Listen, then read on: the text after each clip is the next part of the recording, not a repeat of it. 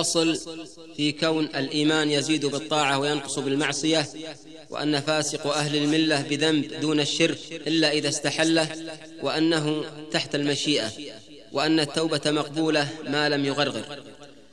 إيماننا يزيد بالطاعات ونقصه يكون بالزلات وأهله فيه على تفاضل. هل أنت كالأملك أو كالرسل؟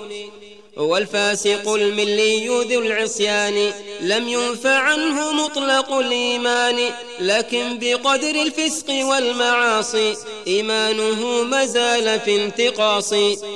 ولا نقول أنه في النار. مخلد بل أمره للباري تحت مشيئة الإله النافذة. إن شعفى عنه وإن شاء خدا بقدر ذنبه وإلى الجنان. يخرج إن مات على الإيمان.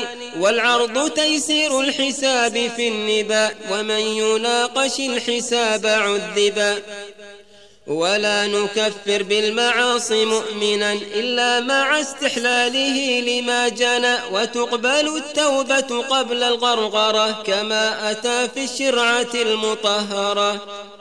وتقبل التوبة قبل الغرغرة كما أتى في الشرعة المطهرة. أما متى تغلق عن طالبها فبطلوع الشمس من مغربها.